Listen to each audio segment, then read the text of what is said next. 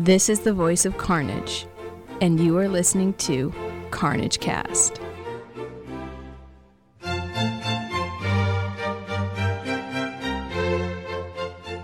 Hi, everyone. Welcome to Carnage Cast. I'm Tyler, and with me today is Dave Cheng, one of the officers for the Schenectady Wargamers Association. Dave, how are you?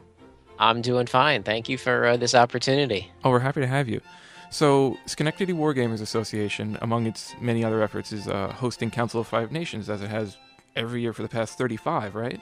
Pretty much 35 straight. There were a couple of bad years in there where we actually did not have a council, and that's because of, you know, internal club politics, but that was a long time ago. So that was, you know, we resolved that 15, 20 years ago. So we've we've been on a, a good stretch. Council has a long history. Council is one of the oldest and longest running adventure gaming cons in the whole United States.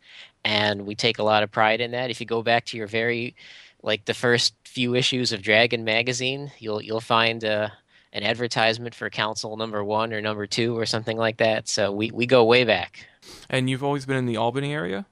We have um, the Albany, Schenectady, Troy area. We call it the Capital District of upstate New York. So, yeah, most people think of it as Albany, but the actual facility uh, where we hold Council of Five Nations is about 20, 30 minutes from downtown Albany, west in Schenectady. Okay. And when is Council this year? Uh, council's coming up pretty soon. It is October 5, 6, and 7, which is just uh, three weekends away from the weekend that we're having this conversation now. Yeah, it's uh, not much time, but uh, well, still time to register. One hopes. Plenty of time to register. We close down pre-registrations the Wednesday before council. So if anyone is pre-registering, you have until October third. Uh, pre-registration has been open for about what week or ten days now, and we've already got about seventy-five or eighty people pre-registered. So we we we're on a we're on a good trajectory upwards. We've had five or six really strong years of council in a row, and every year we do better on attendance, and every year we we do do more events, and um, so this has been another good year for us. The pre-regs are, are coming in fast.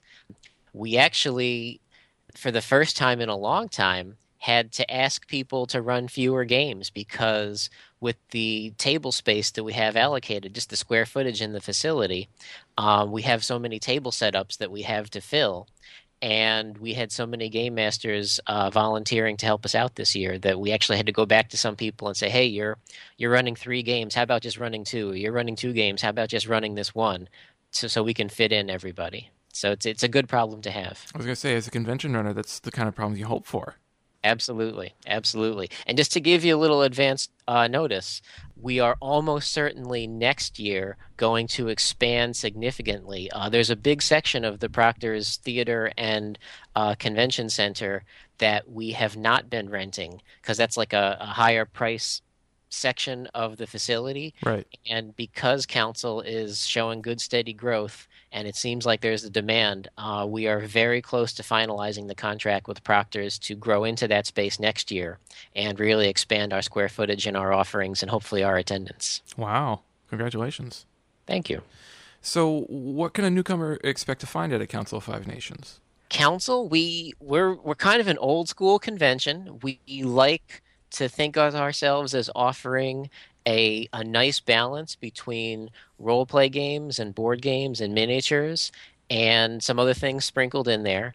Traditionally, we've not had a whole lot of collectible card games. Uh, not that we're opposed to that. It's just that that doesn't seem to be what our crowd is is looking for. And with the space that we have, it would be hard to fit in tables for, for that kind of thing. But you know, when we grow next year, who knows what we'll do to fill up all that space? We're still trying to figure that out. We've got some basic plans, but really, just the the three mainstays: role play, board gaming, and minis. Uh, like a, a wide offering a whole weekend of gaming. We we start Friday during the day and go through Saturday and Sunday, and we're always on Columbus Day weekend. So if you're ever thinking about council, just look at your calendar and look at what day is Columbus Day Monday, the holiday, and we are the weekend preceding that holiday. So for those people who have that day off, that's like an extra day to uh, rest and recuperate before you're going back to work. Nice. So historical minis are uh, an area of particular focus for council. What can people be looking forward to this year? Well, uh, once again, we have a very full offering of historical minis. We've got somewhere between 15 and 20 events. Uh, we like to put the historical minis and all our miniatures events on the ground floor uh, because that's where we get the most pass by traffic. That's the entrance to the convention center. That's where we have the registration desk. And since the minis events are the most visually appealing, we like to give them like the, the most visibility for, for the public. Uh, we've got uh, multiple historical periods covered. We've got uh, some World War II, World War One, uh, some modern, some American War of Independence, a couple of Age of Sail games. Uh, so a very wide offering, a lot of popular stuff. So people who are into historical minis should hopefully find something they they like. Um, I'll put in a little plug at this point for the information on the website. If you go to swa-gaming.org slash council, or if you just Google Council of Five Nations, it should come up in, in the top uh, result. Um, you'll see that on our website we go to a lot of effort to highlight the different event tracks. So if you Google Council of Five Nations and you see the link for his, the historical miniatures event track, we have a separate page to highlight historical minis. We have separate pages highlighting other special event tracks that we have to make it very easy for people to find things that they are interested in. And that link will be in the uh, the show notes as well for people who are listening on the Carnage site. Oh, absolutely, absolutely. That all this information is also in the pre-registration uh, booklet. Yep. Great. Uh, there's historical minis. Uh, do you have other minis tracks? Uh, we have we have uh, several other event tracks. Yep. Uh, one of uh, the ones we're most proud of, are, are, one of our showcase events, is Starfleet Battles. Um, every year, uh, we put on one of the biggest and best uh, Starfleet Battles face-to-face tournaments in, in the whole world for several years now, we've been actually pulling in more people than the national championships that uh, happened at Origins. Um, so really, the Starfleet Battles community sees us as the premier event to attend, and not to say that it's just for uh, experienced people. Uh, we really like to to promote Starfleet Battles. So everybody who attends Council, they'll have a coupon in their pre-registration packet. So if anybody wants to just try the game, uh, you don't have to pay to try it. Just come on up to the Starfleet room and show them your coupon and say, "Hey, I'm here for my free demo game," and uh, somebody will, will teach you Starfleet. Or if you're one of those people who played 10 or 20 years ago and like to shake off some rust, uh, just to to see what it's like, come on in, play your coupon. If you really catch the bug and you want to play more in the tournament, then we'll we'll charge you five bucks to get into the tournament. But um, we encourage all sorts of people to play Starfleet because that is one of our premier events. Uh, we've got other event tracks for um, kids games. We've got uh, horror games, uh, science fiction games, Board Game Geek Top 35, train games. Uh, another one of our local favorites is Battleground uh, Fantasy Warfare and Historical Warfare. That's kind of like a miniatures game, but it's in two dimensions because you're playing on cards. They're they're pre-printed cards, but they're like stands of miniatures. And the one of the benefits is you can carry a whole around, army around in your pocket for only thirty dollars. So we, we like that at SWA a lot. We like to promote that every year. Uh, the last two event tracks I would put in a plug for is Pathfinder role play game and RPGA D&D. For many years, we had a very strong RPGA following at Council, and that grew steadily over the years. And then something happened in the Capital District. I, I think it was related to coming out with D&D 4.0, and RPGA last year just kind of disappeared. And um, Pathfinder role play game, and I think this is happening in the in the hobby, you know, uh, as in the broader uh, environment as well. Uh, Pathfinder's really risen up to to kind of fill that void, and so like our Pathfinder offerings, not only at Council, but at our monthly gameathons, are really booming, and uh, we we plan on packing in more Pathfinder tables than ever. And we've rediscovered some RPGA D&D players, and so we're having a smaller RPGA event track at Council as well. And and we've been growing both of those at our monthly gameathons. Right, and that the, the gameathons are an, an uh, another event that uh, the SWA offers. Yep, um, Council uh, is once a year. That's our big showcase event, our big three-day convention. It's every October, every Columbus Day weekend. So uh, it's, it's always easy for you to to know when Council will be. Uh, the other 11 months of the year, we do a one-day Saturday gameathon where we have two event slots. They're a little bit longer. They're five hour slots. We don't cram in three, four hour slots. We do uh, two five-hour slots. It's typically the second Saturday of the month, uh, but sometimes for scheduling reasons with the facility that we're at, um, we need to move that around. Uh, but usually the second Saturday of the month, and if all that information is available on our webpage, mm-hmm. that's swa-gaming.org. And if you you know you look on the front page, you'll see uh, a lot of news about our gameathons and, and what's coming up for council. Mm-hmm. Uh, you mentioned earlier a kids track. How has tabletop gaming for kids been growing or changing, or or how does it stand at the moment? Well, I, I think that's doing well. Um, that's that's been well received by the community, especially as the gaming population that got into gaming, you know, back in the 70s and 80s and 90s, are growing up and having kids. Uh, their kids are now at the age where they're it's it's suitable for them to go with them to a convention and, and play some games. Uh, a lot of our games uh, we we have an age rating on all the games that we list. We ask the game master to kind of let us know what kind of people would be welcome at the table, what age groups, and our default is age 10 and above. So we're really trying to encourage game masters to to have games that are suitable for everybody. That's uh, we call that one E10. E is everyone 10 and above. Mm-hmm. Um, but we also do have some games that are set aside, and we kind of designate them particularly for kids. You know we feel it's more appropriate for the younger kids to to not have adults at the table or if the their parents want to say hey that's a particularly good event for my kid and I can go off and play something else while my kid's taking care of here. You know and there's a there's a delicate balance. We don't want it to be seen as daycare or a babysitting service but if parents think their kids are mature enough to to game at a table uh, without the parents hovering over them uh, that's cool. We encourage that, and we encourage you to bring your whole family to council. Is that a, a, a recent element of council? We've been uh, having the kids event track for uh, several years now, at least three or four years, and uh, it's been well received. Yeah, it's that's something I, have noticed at Carnage as well. You sort of have to to feel out where, the difference between I can leave my kid here and he's going to take care of himself versus I'm relying on someone else to monitor his behavior, not unlike a parent.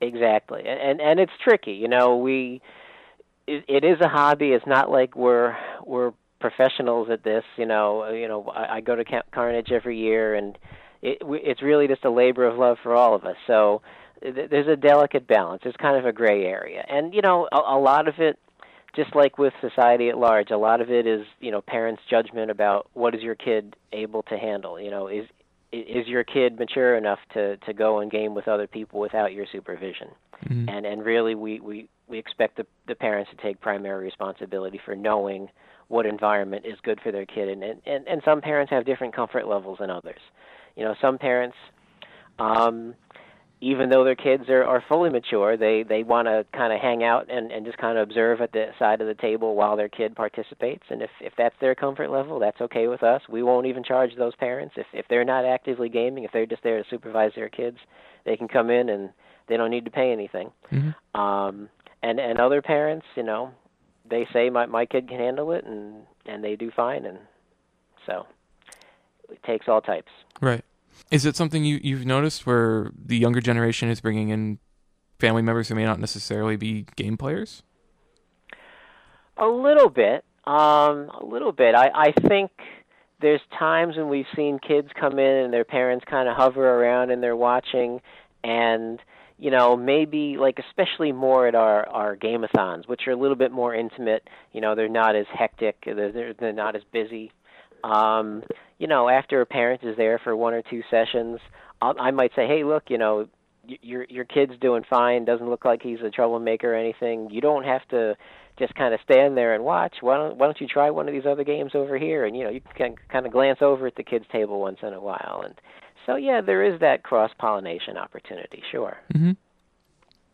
So, Proctor's is not your conventional convention center, from what I understand. No, uh, there's an interesting story behind that. Um, Proctor's is an old vaudeville theater that's been around for a very long time, and um, they've been doing well. Uh, it's, it's gone through some major restorations, so it's fully functional. There's shows there all the time, and um, Schenectady. If you look at the history of Schenectady, uh, Schenectady was really uh, a, a booming city back in the 60s and 70s, with General Electric having major facilities in downtown Schenectady, out in the suburbs of Schenectady. You know, like uh, it's a, it's a real hub of GE activity. And then in the 80s and 90s, when D- GE was downsizing in Schenectady, uh, the city really kind of took a hit, and um, downtown Schenectady was kind of depopulated, and it really went through a rough time. And then, uh, right around the turn of the century, uh, there was the political will to do something about that, and you know the the business cycle took over, and rates were so low that developers started coming in and redeveloping downtown Schenectady. And Proctor's, because they were such a focus of activity, uh, I think they got some grant money, and they bought up the uh, old department store that was next to them, and they gutted the building and they renovated that and, and repurposed it as Proctor's um, meeting space and administrative offices, and they also have like this uh, this convention area. And um, General Electric sponsored the GE Theater, so Proctor's really kind of like tripled in size and in offerings. It's not just a big vaudeville theater anymore, but they also have convention space and meeting space and art display space, and um, they opened that to the public for for rentals. And we saw that happening, and we saw council was growing, and we were one of the very first groups that was in the new Proctor's convention space. What was that like four years ago? I think. In fact if you went back to council four years ago, I think it was four years ago, we were so new, eh, like one of the very first, like one week before council, they were still sheetrocking and painting. And so the paint was totally fresh when we had our first council at Proctor's a few years back. And and we've you know kept that relationship going and they appreciate that we come back every year and we like how they they show us good hospitality and give us good good rates because we're a nonprofit organization. And you know they're an arts organization. They're not really in it just for the money. So they give us a good deal on proctors which helps us keep our costs low at council. You know we have not raised rates our our entry fee for council in all the years we've been at proctors. So because they help us keep the uh, the, the rent low we pass that savings along to the people that attend Wow, that's always a that's always a tough call for convention. Yep, and you know a lot of conventions, you know, you're dealing with hotels, and hotels really are all about the money. You know, I I know, and I'm I'm not sure how much of this you've been through with the Carnage people. I, I you know, congratulations on your move to Killington next year. You know, that's you're you're outgrowing the Lake Morey facility, and I, I guess that's a good sign. You know, we're we're all doing well. Yeah. Uh, it seems gaming is on an upswing. You know, we've got a really good, uh, solid momentum. But when you negotiate, and, and we've we've gone around when we were looking for where we were going to go, and and we finally chose on Proctor's. You know, we spoke to all the hotels in the area that were large enough to accommodate us, and you know, it, it's tough. It's tough booking a convention when they know, hey, for the, you, all the space you're taking up, I could have four or five weddings that weekend and and make a lot more money. So why should I rent to you? Right. So sometimes it's tough finding a good space, and so we've really lucked out in having a good deal with Proctor's. Mm-hmm. Now, how does that affect a lodging situation for a convention goer? We have some hotels that are really close to Proctor's. There's the Parker Inn, which is literally adjacent to Proctor's. You don't need to go outside to go to go between your hotel room and Proctor's if you're booked at the Parker. There's the Hampton Inn, which is literally right up the block. I mean, you got to walk like maybe 150 yards outside. And then there's some other hotels which are a very reasonable distance, like a half a mile away. It's an it's an easy walk. You know, in October the weather is usually pretty mild, so. Mm-hmm that's not a problem if if you want to take a little half mile stroll, stretch your legs before you sit down for in a chair for 14 hours of gaming on a Saturday. Yeah. Um, but uh, so I, I guess some people I would acknowledge. Some people, if you're not booked in the Parker Inn, you know, we we lose a little bit on not being right in a hotel because a lot of people like to have their room right up the hallway. Yeah. Um, so that is a, a little bit of a downside, you know. But you know, book at the Parker Inn or, um, you know, stretch your legs a bit and, and, and book at one of our other places. Uh, it, it doesn't seem like it's hurt us that much. We we're getting about 25 or 30 percent of our attendees from outside the area, people who need a hotel. Mm-hmm. So you know, roughly 70 percent of our attendees are are local folks, uh, and and about 30 percent or so are coming in from out of town. Okay, and and one th- something I found with conventions is it's easy to on Sunday afternoon realize that you've been in the same building for seventy two hours, and I was like, what happened to the weekend? That Yep. that chance to get outside and go for a walk is can really clear your head and make you feel a little better about how you're spending your time. Well, how make me feel better about how I'm spending my time. Absolutely. Mhm. And um, you know, there's some things to to stroll around and see downtown Schenectady. Um, one of the sections on our website is a link to uh, the Downtown Schenectady Development Corporation or something like that. I don't know if that's the exact name. I'm kind of doing that off the top of my head, but um, so they've got a very nice uh, map. They're working to rejuvenate downtown Schenectady and highlight all that downtown Schenectady has to offer. And so they've got some really good resources on their website, and we're going to get some materials printed from them, and we're going to have those available on our freebie table. So if you do want to stretch your legs and get outside the building, you know there's there's plenty of restaurants, there's other things you can do downtown Schenectady, and uh, we'll have resources at the con or on the website for people who want to kind of check that stuff out. Great.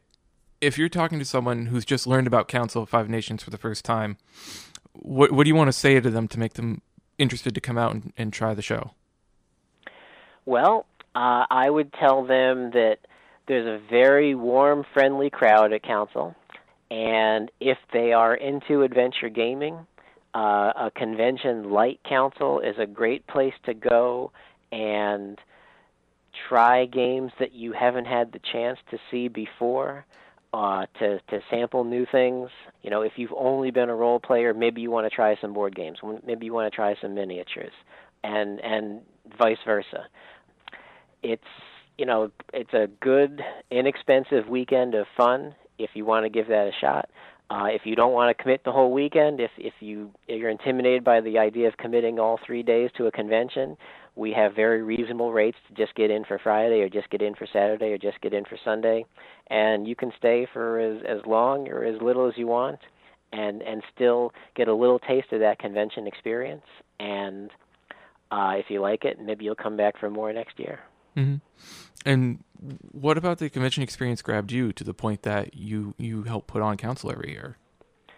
Well, I go way back with the club. You know, back when I was 10 years old is when I discovered gaming at the Studio Bridge and Games in Schenectady and, and the Schenectady Wargamers Association.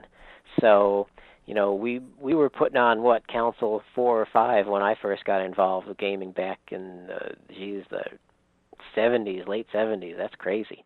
I'm old, but um, yeah, you know, we we had a strong club way back when, and I just got involved, and you know, it's it's it's a labor of love for all of us. You know, this is my big hobby, and you know, when it comes to putting on games, you know, I don't I don't think I'm the the best role play game master out there.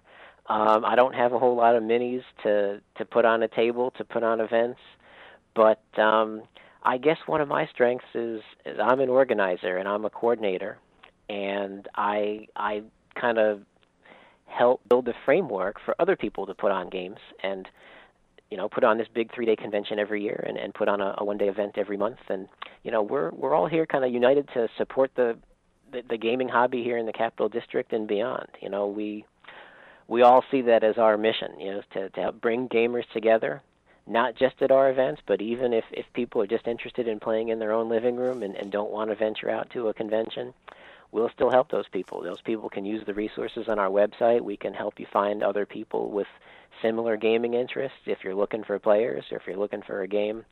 The club is here to support all that. So, to remind everybody, where and when is Council of Five Nations this year? Okay, Council of Five Nations is in Schenectady, New York which is right next to Albany. Um, it is October 5, 6, and 7, which is just a few weeks away at this point. We're hot and heavy with our organizational efforts. Uh, pre-registrations are all already coming in, and you've got until October 3rd to get the lower pre-registration rate. After October 3rd, we shut down pre-reg, and if you want to attend, you've got to pay at the door, which is a little bit more. Mm-hmm. So check out the listings online, pre-reg there, get your stuff in. Yes. All the avail- all the information that you need to register is available online at our website, which is SWA, which stands for Schenectady Wargamers Association, swa-gaming.org slash council, or you can always Google Council of Five Nations, and we will be one of the top hits that you'll see there. And if you want to Google Schenectady Wargamers Association, you'll, we'll be on the, the top of that search as well. All right. And that's an easy way to find us online. Excellent. Dave Cheng of uh, Schenectady Wargamers thank- Association, thank you very much for coming on the show. Hey, I'm very happy to be here. Thanks for helping me uh, get the word out.